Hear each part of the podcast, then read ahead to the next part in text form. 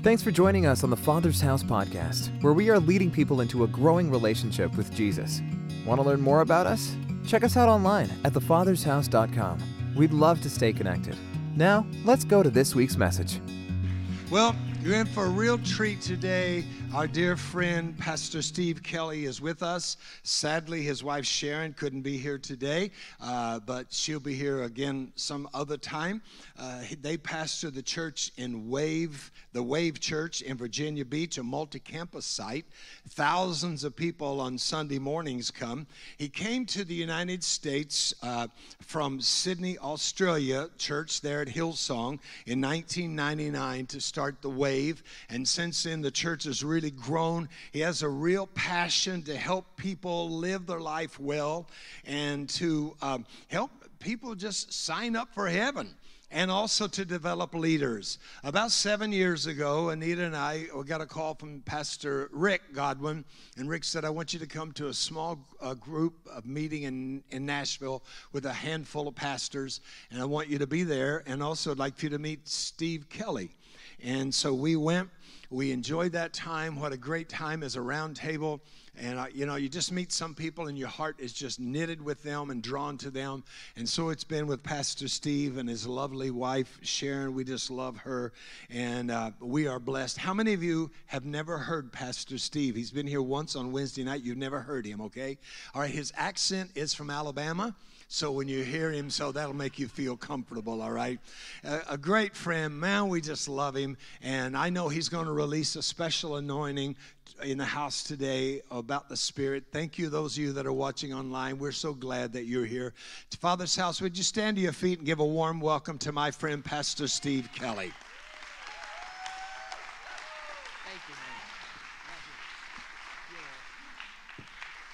Hey, how you doing? There's that Alabama accent right there. You getting used to it? It is so good to be with you. It is so good to be with your pastors. Uh, I don't know, you know, every now and again you meet somebody, you just go, man, there's just something like what you talked about, hearts click. And uh, do you know, even this morning, your pastor, every Sunday has been texting me every Sunday, I think now for several years, and always sends this very, very encouraging note. Now, I'm a little bit of a uh, I, I'm, I'm, I'm a little of a pragmatic guy in some ways. Sometimes you get on some people's group text and things like that, and you kind of think, you know, that's nice. But when someone every week individually sends you a direct text message that is always something encouraging, and I woke up this morning and I thought, I wonder if Terry's going to send me a message this morning saying I'm here with him. And I got one. And I just love you guys. You're amazing. Come on, how many love you, pastors? Show some love. My, my wife is uh, in, in grandbaby party. We have our grandchildren's birthday uh, yesterday and our daughter's birthday as well. So she sends her love. But I'm traveling with a good friend of mine, Jane Schubert, who's one of our pastors. And Jane's will be out there if you uh, after the service. And I've got a little bit of resource here, and he'll just let you know more about anything. But we've got a great teaching here on the Holy Spirit because you guys are in the series. So I thought, well, maybe you know I can add. Um, to what you've already been taught. And then I got a great book here on it's called Overdrive, and it's all about the Holy Spirit. And the Holy Spirit puts you into overdrive. And then a book here called The Accent of Leadership. People say to me all the time, Man, you know, where are you from? You have an accent. I go, No, I don't have the accent. To me, you've got the accent. But it becomes a great talking point because everybody, as soon as I open my mouth, say, Where are you from? And I say, Australia. They say the second question, What are you doing here? And then I get to tell them, I'm here to pastor a church. It's an instant, instant God conversation. Your accent is an advantage. Do you have the accent of leadership? Do you have the language of heaven? And in case you didn't know, the Australian accent is the accent we'll all speak with in heaven. So I'm just going to get you to practice. Is that okay? Can everybody just say g'day? Just that's the first word you're going to need to have up there in heaven. Just say, when you see Peter at the pearly gates, G'day! Peter will say, Come in. All right, here we go. I, I want to talk to you this morning on this subject of the Holy Spirit. I've been preaching and teaching for 40 years. And let me tell you, without a doubt, my favorite subject to be able to preach and talk about is the Holy Spirit. He is the game changer. Jesus, let me tell you, is our Savior. Who can say amen to that? But Jesus said something that I think a lot of Christians fail to understand really what he was saying. He said, It is better for you that I go, because if I go, if I don't go, then I can't send the Comforter. And I believe the Holy Spirit is very much in charge of what's happening in the church today. The Bible says Jesus is seated at the right hand of the Father. But Jesus said the Holy Spirit will convict the world of sin, of righteousness, and of judgment. So, if you like, the Holy Spirit, in my mind, is the foreman of the church. You show me a church in touch with the Holy Spirit, and I'll show you a church where people are getting saved, people are getting healed, people are flowing in the gifts of the Spirit, and I'll show you a church that's got life in it. You show me a church where they're not unfamiliar with the Holy Spirit, and I will show you a church that is dead. You see, the Holy Spirit is the one that's leading his church today. Who can say amen to that? So let me go to the Old Testament. And I'm going to read to you the title of my message this morning is Get In Over Your Head. Get In Over Your Head. And I know for some people, maybe you've never even heard there be a Holy Spirit. And I, the Bible tells me in Acts, the, the Apostle Paul said, Have you received the Holy Spirit since you believed? And they said, We haven't even heard there be a Holy Spirit. Are you hearing me? So, this message is wanting to encourage us, no matter where you're at, to begin to move into a deeper flow and connection with the Holy Spirit. Is that good? All right, Ezekiel 47, verse 1. It says here, and I'm going to read from the NIV. It says, The man brought me back to the entrance. We don't know who the man is. A lot of people have different opinions about who that man was. I'm going to just call him the unnamed guide. Is that okay? Because that's who he is. He's an unnamed guide. The man brought me back to the entrance of the temple, and I saw water. Every say water. Say water, not water. Say water. There's no R in water. It's water. W A D A. Water. Water. And it says, and water. That sounds awesome. Um, I just didn't realize how much my Australian accent sounded till right when I said water. Um, coming out from under the threshold of the temple toward the east, uh, for the temple faced east. And the water, is that better? Was coming down from under the south side of the temple, south of the altar. And then he brought me out through the north gate and he led me outside to the outer gate facing east. And the water was trickling. Every say trickling trickling. Listen, the Bible doesn't waste words here. The water was trickling from the south side. And as a man, it says, and as the man went eastward with a measuring line in his hand, he measured off a thousand cubits. And then he led me through the water that was ankle deep. Every say ankle deep. So we got trickling, we got ankle deep. And then he measured off another thousand cubits and he led me through the water and it was knee deep. Every say knee deep. So we got trickling, we got ankle, we got knee deep. And then he measured off another thousand, and it goes, and now it was up to the waist. We say waist? So we got trickling, we got ankle, we got knee, we got waist. And then he measured off another thousand, and it was a river so that I could swim in it. A river that no one could cross. And he asked me, Son of man, do you see this? And then he led me back to the bank of the river. Watch. When I arrived there, he led me back. In other words, to the place where he left the bank. You got it? He led me back. He took me back. And it says here that when I when I arrived there, I saw a great number of trees on the side of the river. Then he said to me, "This water flows from the eastern region that goes down to Arabah, and it goes where it ends enters into the Dead Sea." And when it empties into the sea, the salty water becomes fresh. Swarms of living creatures will live there wherever the river flows. That's a really good caption right there. And there will be a large number of fish because the water flows from there. Listen, this makes the salt water fresh. So where the river flows, wherever the river flows, everything will live. What a this is like one of those Old Testament freaky stories, isn't it?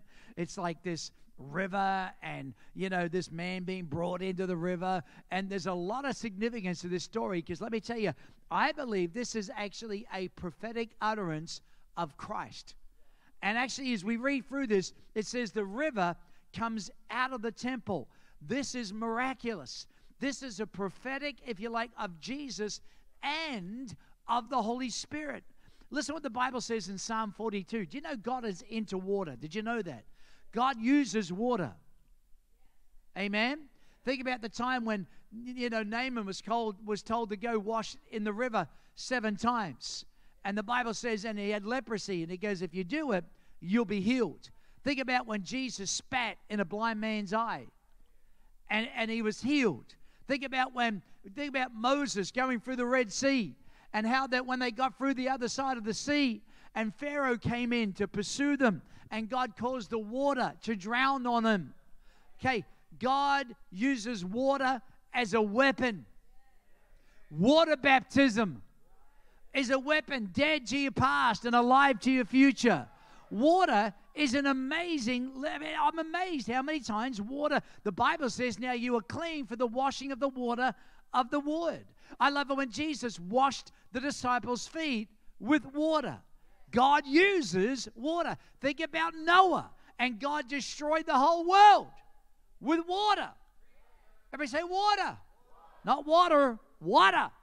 Psalm 42, verse 1 As the deer pants for the streams of water, so my soul pants for you, my God. I wonder whether our soul pants for God as the deer pants for water. I wonder this morning in Jeremiah 2, it says, My people have committed two sins. Two sins, Jeremiah. They have forsaken me, watch this, the spring of living water. My people have committed two sins. Number one, they've forsaken me. Who is he that they have forsaken? The spring of living water. And what's the second thing? They have dug their own cisterns, broken cisterns that can't hold water. Now, there's a whole sermon in that thought things that can't hold water.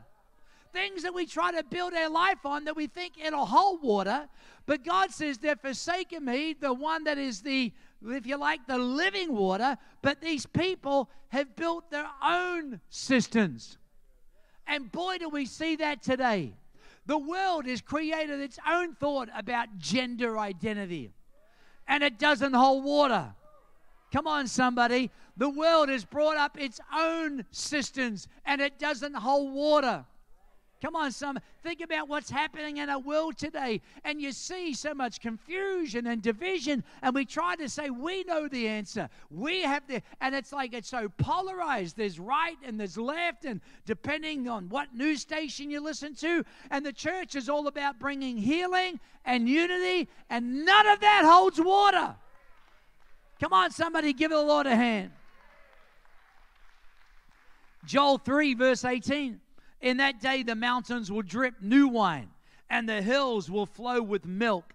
And in all the ravines of Judah, watch, will run with water. And a fountain will flow out of the Lord's house. And, and it says, and will water into the valley of the acacias. I love this one in Zechariah 14, verse 8. In that day, water will flow out from Jerusalem, half of it to the east, to the Dead Sea, and half to the west, to the Mediterranean Sea, in summer and winter. So here's what I want to show you. Watch this. This is not the river that is mentioned in the book of Revelation. In Revelation 22, it says, that came from heaven. But I do want to say this this is the river that came from the temple, but God is the source of both of them.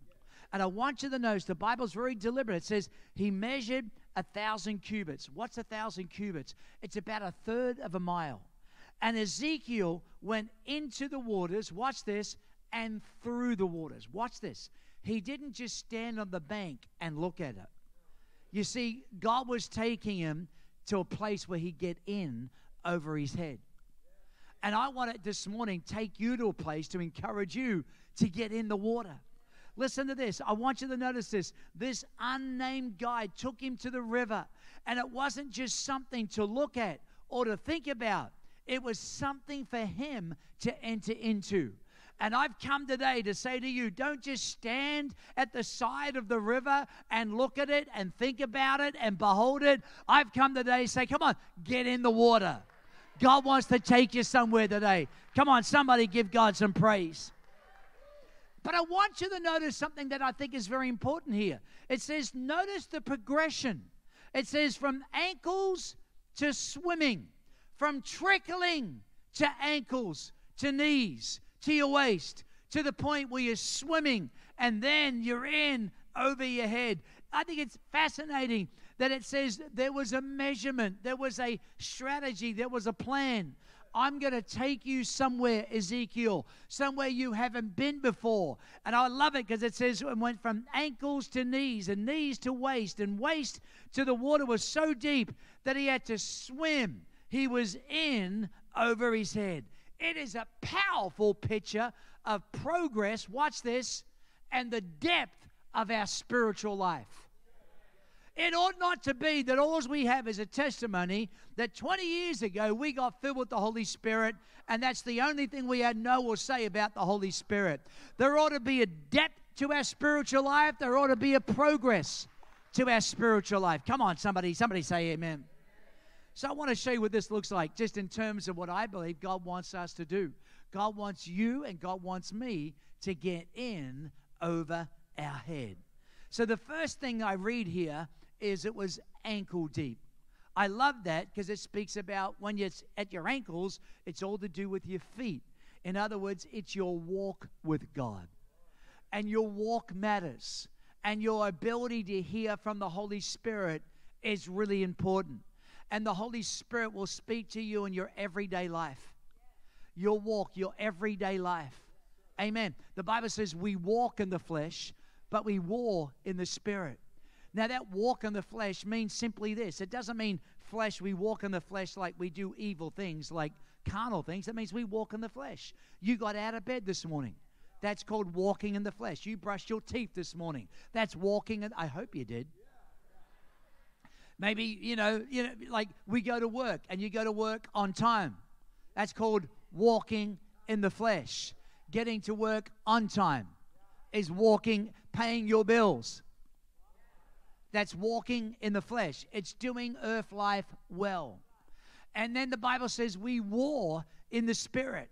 I know plenty of Christians who are so good at warring in the spirit. They cast out devils from 30 feet, but they can't balance their checkbook. And we got to learn how to do both well. We walk in the flesh and we war in the spirit. Many years ago, when I was a youth pastor back in Sydney, Australia, I remember one time I was walking out of my house and as I was walking out of my house, I saw a pair of dirty socks. They were mine and were on the floor. And as I walked past them, I looked at them and I noticed them. I went, huh, look at that. They're my socks. And then the Holy Spirit spoke to me as I was walking. He said, Go back and pick up your socks. And you say, How do you know that was the Holy Spirit? That's so simple. What would make me think that thought? That is not a thought I'd ever think it had now either that it was actually Sharon talking to the Holy Spirit. But I remember I just looked at him and I went, Oh, that's ridiculous. I got in my car. I lived up in the Blue Mountains. And I'm driving my car, and the Holy Spirit, do you know when the Holy Spirit speaks to you a second time? And he says it like this I said, Go back and pick up your socks. I'm in my car. I've start, I'm driving. And now I'm driving down the mountain. I'm halfway down the mountain. And the Holy Spirit said, I'm going to say this one more time. Go back and pick up your socks. I'm under such conviction that I turn my car around halfway down a mountain and go back up to the house, walk in the front door, open the door, and Sharon says, Did you forget something? I said, Yes, I did. She says, What did you forget? I said, I forgot to pick up my socks. She thought revival hit the Kelly household. I picked them up. I took them to the dirty clothes basket with the laundry and I put them in there and I walked out and I felt so good because I obeyed the Holy Spirit.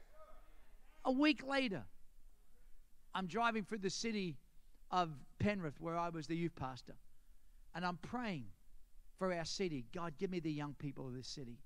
And God says to me, Son, Do you see that restaurant over there? And I had a Felice sign on it, just off the main street, like literally from here to the front doors of your church was how far it was from the main street. And he said, I want you to use that restaurant. I want you to get it from the owner and get it to get him to give it to you for free. And I want you to turn your whole youth ministry every Saturday night and every Wednesday night into an outreach. And I went, brilliant idea, God. There's only one problem. Why would he give it to me for free? And so I remember I actually kind of just kind of thought that's a great idea. A week later, one of the elders in the church came up to me and said to me, Steve, I've been praying for you, and I felt like God told me to tell you you haven't done something that He told you to do. I'm thinking, God, it's only been a week. And so, how many know I'm under conviction now? And I said, Yeah, there is something. And by the way, people who are genuine intercessors, thank God for you. The weird, flaky people, stay away. But people who are just genuine, you know, intercessors that are praying, I thank God for that person. So then I have the courage to ring the realtor and I say, Hey, I want to I want to talk to the owner about that building. He goes, No, you talk to me. I'm the realtor. I said, Yeah, I want to negotiate special conditions on the contract. I'm too scared to tell him I want it for free. And and so he says, Well, no, you got to talk to me. And I said, Well, look, I'm a youth pastor. I want him to give me the building. He says, You don't know who owns this building. It's the wealthiest guy in the city. He cares nothing about God, nothing about church. He's one of the most godless men there is. I said, Don't you say no. I want at least him to tell me no. And so he goes, I'm going to give you his phone, um, phone number only so he and I can laugh about you afterwards. And so I ring the owner up. I say, My name's Steve. I'd like to talk to you. Could I come and meet you face to face? I want to negotiate special conditions on the contract. And so he goes, Come to my house. I drove up to his house. Oh, you should have seen his house. I'd have lived in the garage. His garage was bigger than the house we were living in. And I remember he opened the front door and he had shag carpet so thick you couldn't even see the furniture. His house was built around a pool. This guy had the latest Mercedes, plural, out there front. And I'm thinking, what am I doing here? And he looks at me and goes, How can I help you? I said, I would like your restaurant for free. I would like it for at least six months. He goes, Why would I give you my restaurant for free? I said, You know, God, that is a really good question. Anytime you want to step in and help me out here, I looked at this guy. I said, Look, I really don't know. All I know is God told me to do this, and God told me to speak to you, and God told me that I'm to use this, your building. He goes, But what if someone wants to rent it and I'm going to lose a $1,000 a week rental because I'm committing to you for six months? I said, I'll, give, I'll do a deal. If someone wants to rent this building, we'll move out in a week's notice, knowing full well if God wanted this in there, God's not going to get it rented. And he looks at me, he goes, Well, why would I do this? And I went, I don't know. I think God will bless you. He goes, Really? I said, I'm, I'm reaching for straws, man. I don't know what to tell you. I, I, I got God telling elders on me. I'm just trying to be obedient. I don't know what I'm doing here, but I love young people. And he says, I'll let you have it. And we were down there for six months, but after four weeks, we had about 70 people give their life to Jesus. And then I went back to the owner. I'm feeling bold now. I'm walking in the flesh. And I went to him, I said, Hey, I want to I want to let you know, because of you, 70 more young people are now in church, have given their life to Jesus. He goes, 70 young people? He goes, What kind of church do you run? I said, Man, I don't run it. I'm just the youth pastor, but it's a great church. You ought to come. He goes, I will. He came, gave his life to Christ, his two sons, two daughters, and his wife. And I got to tell you something. I was just marveling at the goodness of God because what I did know, he told me he was about to go broke on one of his biggest business ventures, and his family was in ruins. His wife was going to leave him, his kids hated him. And he said, God, if you're real, speak to me now. And that's when I picked up the phone and rang him. The only reason he let us rent that building is because he just prayed to God. I got to tell you, he's on fire for God. His kids are on fire for God. His son now pastors a church. And God said to me, Steve, He calls me that because that's my name. If you didn't pick up your socks, I never would have told you to rent the building. You see, it's faithfulness in the little things that leads you to the. Can you see the walk?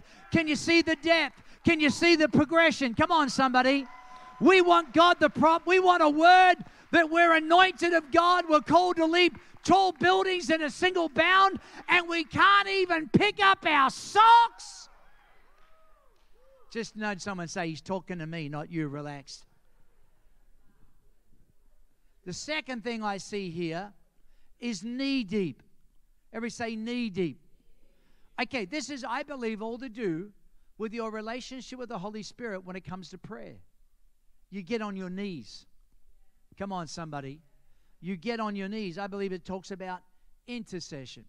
I remember back in Australia, my oldest brother was the most together, mature, steadfast. I mean, look, honestly, I was a crazy, crazy young man. I got saved when I was 17, but I, I mean, you know, people have shot at me. There's been knife, knife attempts of murder and stabbings and drugs, alcohol, violence, police, broken out of prison cars, uh, police cars, and uh, I was just a crazy, crazy young man. But my brother was the opposite of that. My oldest brother was the mature, steadfast, reliable. He had he paid cash for his first car, but not just any car, a brand new car. He saved the money up. Not me, man. I'm going into debt. And I'll buy an old bomb and just drive the fool out of it, but not my brother. He's the mature, he's the reliable one. And I've been talking to my brother. His name was Dennis, and it still is. His name was, is Dennis. And I remember, I, I, that, did, that was not a prophetic utterance.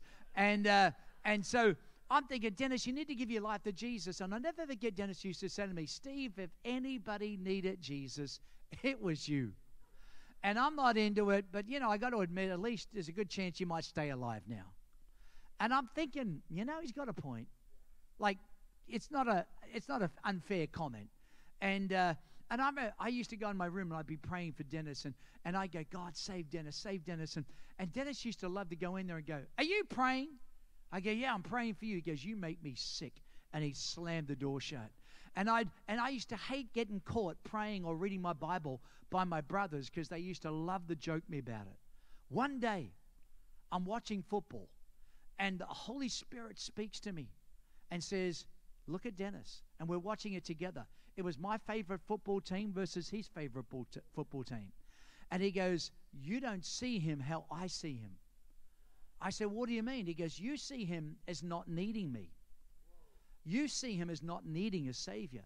He's just as lost as you were. You just look at it in the context of who you are and your crazy life, but he doesn't know me yet, and he's just as lost as you were before you didn't know me. And he's still going to go to hell. And by the way, there's some stuff that doesn't hold water. There's a whole lot of people in the church today don't even believe hell's real. You think you know more than God? Surely God wouldn't really send people to hell. No, God doesn't send them to hell. We choose not to go to heaven. Doesn't hold water. There's a whole message. I just read that and went, man, that's a good thought right there.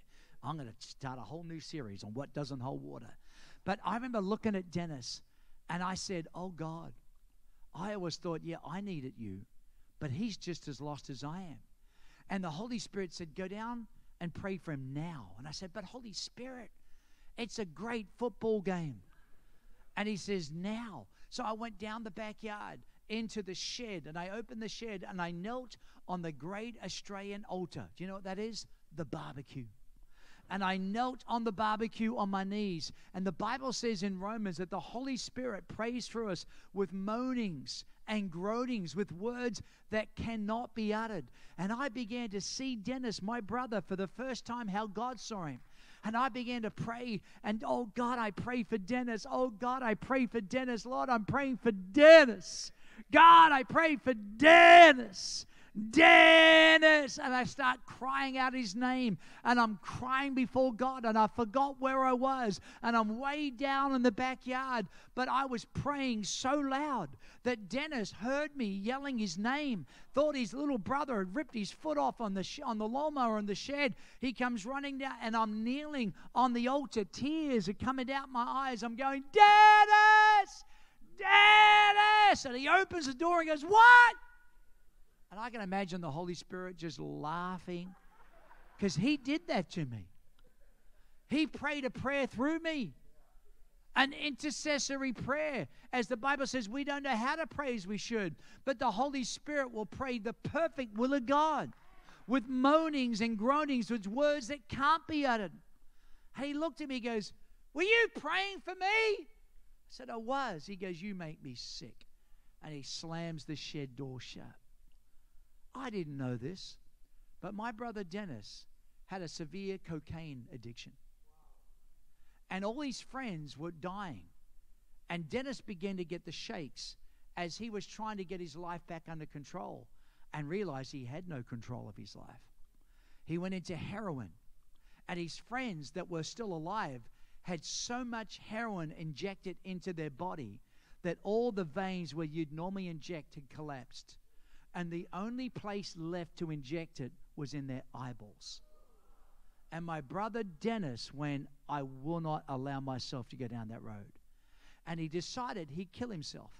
And he drove his car that he paid cash for, the mature, the steadfast, the reliable, looked good. And he started driving his car 100 miles an hour for a tree, thinking, I'll just kill myself. And then all of a sudden, the Holy Spirit reminded him Dennis! And the Holy Spirit reminded him of his brother kneeling on a barbecue. Come on. I want to talk to you about getting in under, over your head. I want to talk to you about your walk with God. I want to talk to you about where you pray and how you pray and allow you to allow the Holy Spirit to pray prayers through you. He rang my father up. He said, I was just about to kill myself, but I remember Steve praying for me. I'm going to give my life to God and see what that does. Come on, somebody.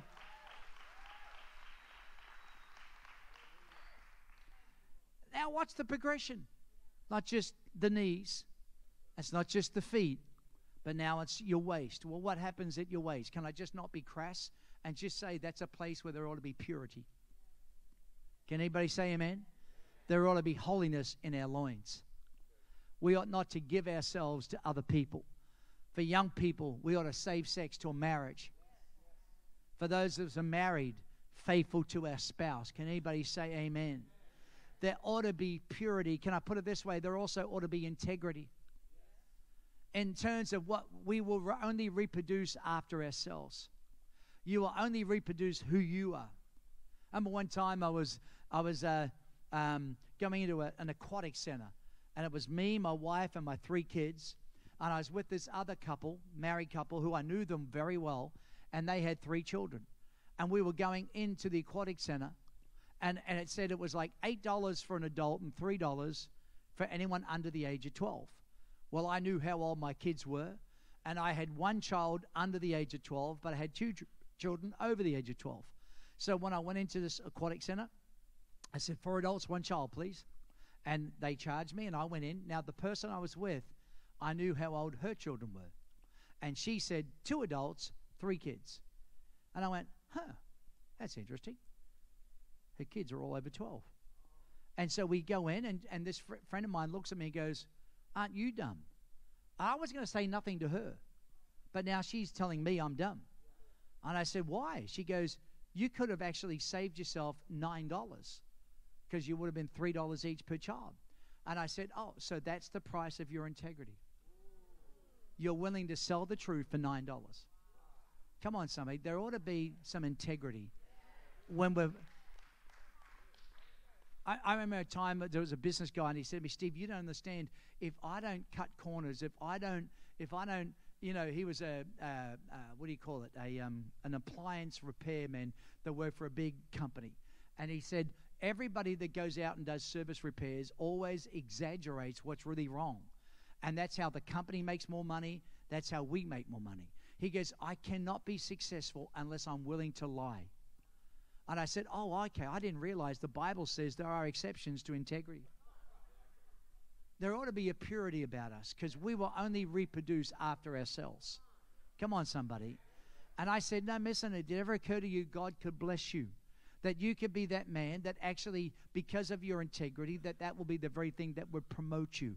You don't act like the world, we don't speak like the world, and we want to make sure that we're actually reproducing some integrity and some purity in the church. Can somebody say, hey, just turn to the person next to you and say, Relax, he's talking to you, not me. And here's the last one. My time's up. Listen to this one. So we understand that we go from the trickling, which is getting your toe in the water, to ankle deep, to knee deep, to waist deep. But now here's the last one. You got to get in over your head. The Bible says that I was in it and I was swimming in it, and then I couldn't make it to the other side. Can I say this? Getting in over your head is this. You got to understand the, that the lordship of Christ, He is the head. Can you say amen? And you come under the lordship of Jesus Christ. But not only that, listen to this. I want to say this. You got to get in your own head, not just under the covering of Christ, but the local church is your covering. Can anybody say amen? And if you want a genuine, authentic, consistent, sane, continual relationship with the Holy Spirit, you've got to see the value of local church. You've got to see the value of covering. You've got to see the value of getting your head under the lordship of Jesus Christ. I've come today to say, come on, get in over your head. Submission is never proven in agreement. If you agree, there's nothing to submit to. Come on, somebody. It's actually only ever proven when you disagree, but you understand when it comes to the Word of God. I want to tell you the Word of God is our true north.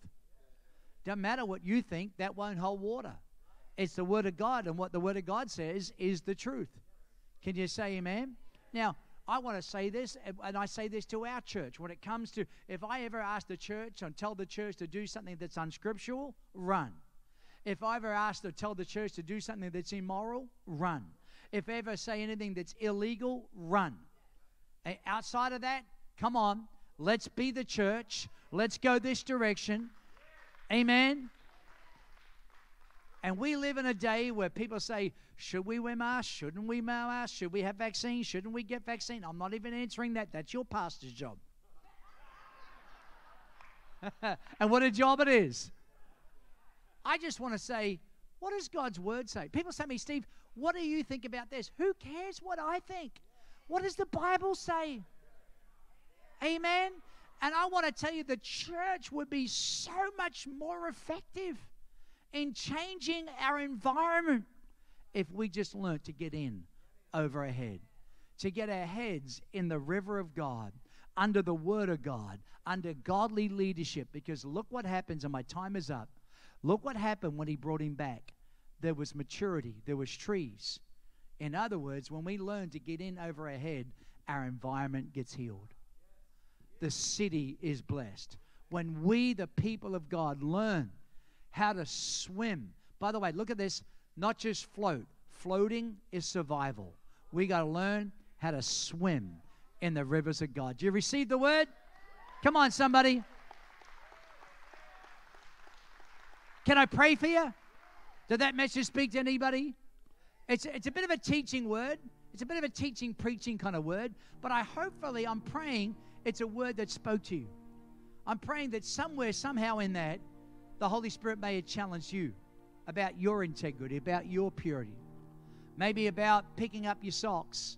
Maybe about learning how to have a prayer life where the Holy Spirit can pray through you maybe just about your walk with God. I love this teaching in Ezekiel because it speaks to me about how we're to live today. And ultimately, it's all to get closer to Jesus. Can you say amen? Can I pray for you today if that message spoke to you all over this building? Just close your eyes just for a moment. So, I'm talking to Christians right now. That message spoke to you. You said, Steve, I felt like God really did speak to me through that word. He challenged me in some area of my life. I just want you to lift your hand. I want to pray for you this morning. that God would not only speak to you about it, but you'd actually walk this out. Father, I thank you in the name of Jesus for every hand that's raised. Keep them raised. And Father, I'm asking today that you help each and every person who's raised their hand today to, Father, not just be a hearer of the word, to be a doer of the word. That, Lord, today they will take that word, they'll write it down, what it is that you said to them, and they will plan what it is they're going to do to see to it that that becomes something they're obedient to. Father, I thank you in the name of Jesus. And everybody said, Amen. Well, I've come down to Florida to be with my friends, Terry and Anita, and what great friends they are. The only thing I'm just disappointed about is we didn't have time to go ride motorcycles. It is always the will of God to ride a Harley Davidson. Did you know the word Harley Davidson is in the Bible? If you look up when, you know, Hallelujah Davidson, I'm just saying it's Bible. I'm just saying it's it's just Bible.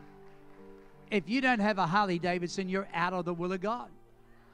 If you got one of those Japanese bikes, just go out there in the parking lot, look underneath, there's rice underneath the bike. People say, yeah, but what about the Harley Davidsons? Yeah, that's oil. That's what you're supposed to leave. The BMWs, you go out there, you got a BMW, go out to you out there, there's sauerkraut under your I literally do that on Sundays. I go out into our parking lot and throw rice under all the crotch rockets. Hey, your bike's leaking. Can I pray for today if you don't know Jesus? See, this whole message started with this is all prophetic about what's coming out of the temple. And it's a prophetic utterance about Jesus and of the Holy Spirit. I want to pray for you today if you don't know Jesus. Hey, look at me. Maybe you once prayed a prayer. For those who are watching online as well, stay with me now. Stay focused. Put down your coffee. This is an important moment. Do you know Jesus? Are you a Christian? Maybe you once prayed a prayer, but you know today you're not living for God like you once were. Man, I'd love to pray for you. I'd love to pray for you today that Jesus would make himself real to you. I'd love to pray for you today that you would make a decision to make your peace with God. Not do you believe in God, the devil believes in God. How many know he's not going to heaven? Amen. Not not do you go to church. I mean, going to church is good. You ought to be in church. Everybody online. I do want to say this. Going to church does not make you a Christian. It'll help you stay one. Going to Taco Bell does not make you a taco. It's having a personal relationship with Jesus. And I want to finish my part to just pray for you this morning. And I'm going to hand it back to you, Pastor. If you say, Steve, I don't know Jesus as you speak of. Steve, I once prayed a prayer, but I'm not living for God as I once was. Maybe you, you were swimming in this river, but you've got out of the river. And I want to say to you today, come on, get back in over your head.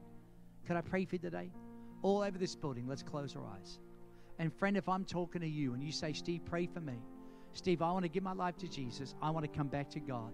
I'm going to ask you to do one simple thing. Would you just raise your hand right now, high enough and long enough for me to see it? Just put it up. God bless you. God bless you. God bless you. God bless you. God bless you. Who else will lift your hand? God bless you. Anybody else? There's two hands there. There's two hands there. My last call. If you haven't lifted your hand, but you know you should, lift it up right now. There's probably about 10, 10, 12 people I see that have lifted their hands. Okay, you can put your hands down. Everybody, let's pray this prayer out loud. Say, Lord Jesus, I ask you today to come into my life, to make yourself real to me. I receive you now. I receive forgiveness of sins. I receive, I receive newness of life. I am now a Christian. In Jesus' name, amen. Amen. Come on, give a Lord a hand. I'm going to hand it back to Pastor Terry.